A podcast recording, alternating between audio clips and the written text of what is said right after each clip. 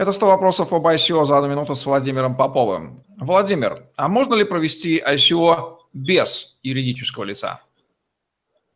Ну, смотрите, как юрист я вас должен предостеречь от этого, потому что у вас возникнут множество проблем, а, как я уже говорил в прошлых выпусках, э, связанных, например, с листингом на биржах, а, с проведением политики KYC, AML и так далее.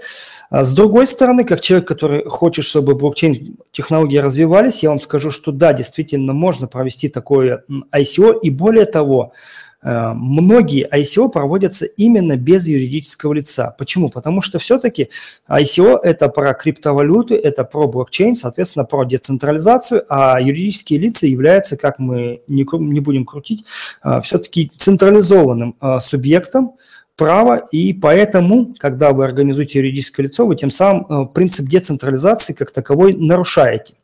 Если вы хотите все-таки сделать юридическое организацию ICO без юридического лица вам э, необходимо еще больше, как это не парадоксально, поработать над правовой составляющей. Почему? Потому что а, даже поставить на баланс токены, которые размещаются да, на ICO юридического лица довольно сложно. Если же говорим о физическом лице, здесь нам нужно уйти сразу от множества вещей, там такие понятия, как доходы, налоги и непосредственно противодействие той самой э, деятельности, связанной там с терроризмом, э, легализацией доходов, полученных преступным путем и так далее. Если вы уверены в своих силах, то, пожалуйста, э, можете идти по этому пути.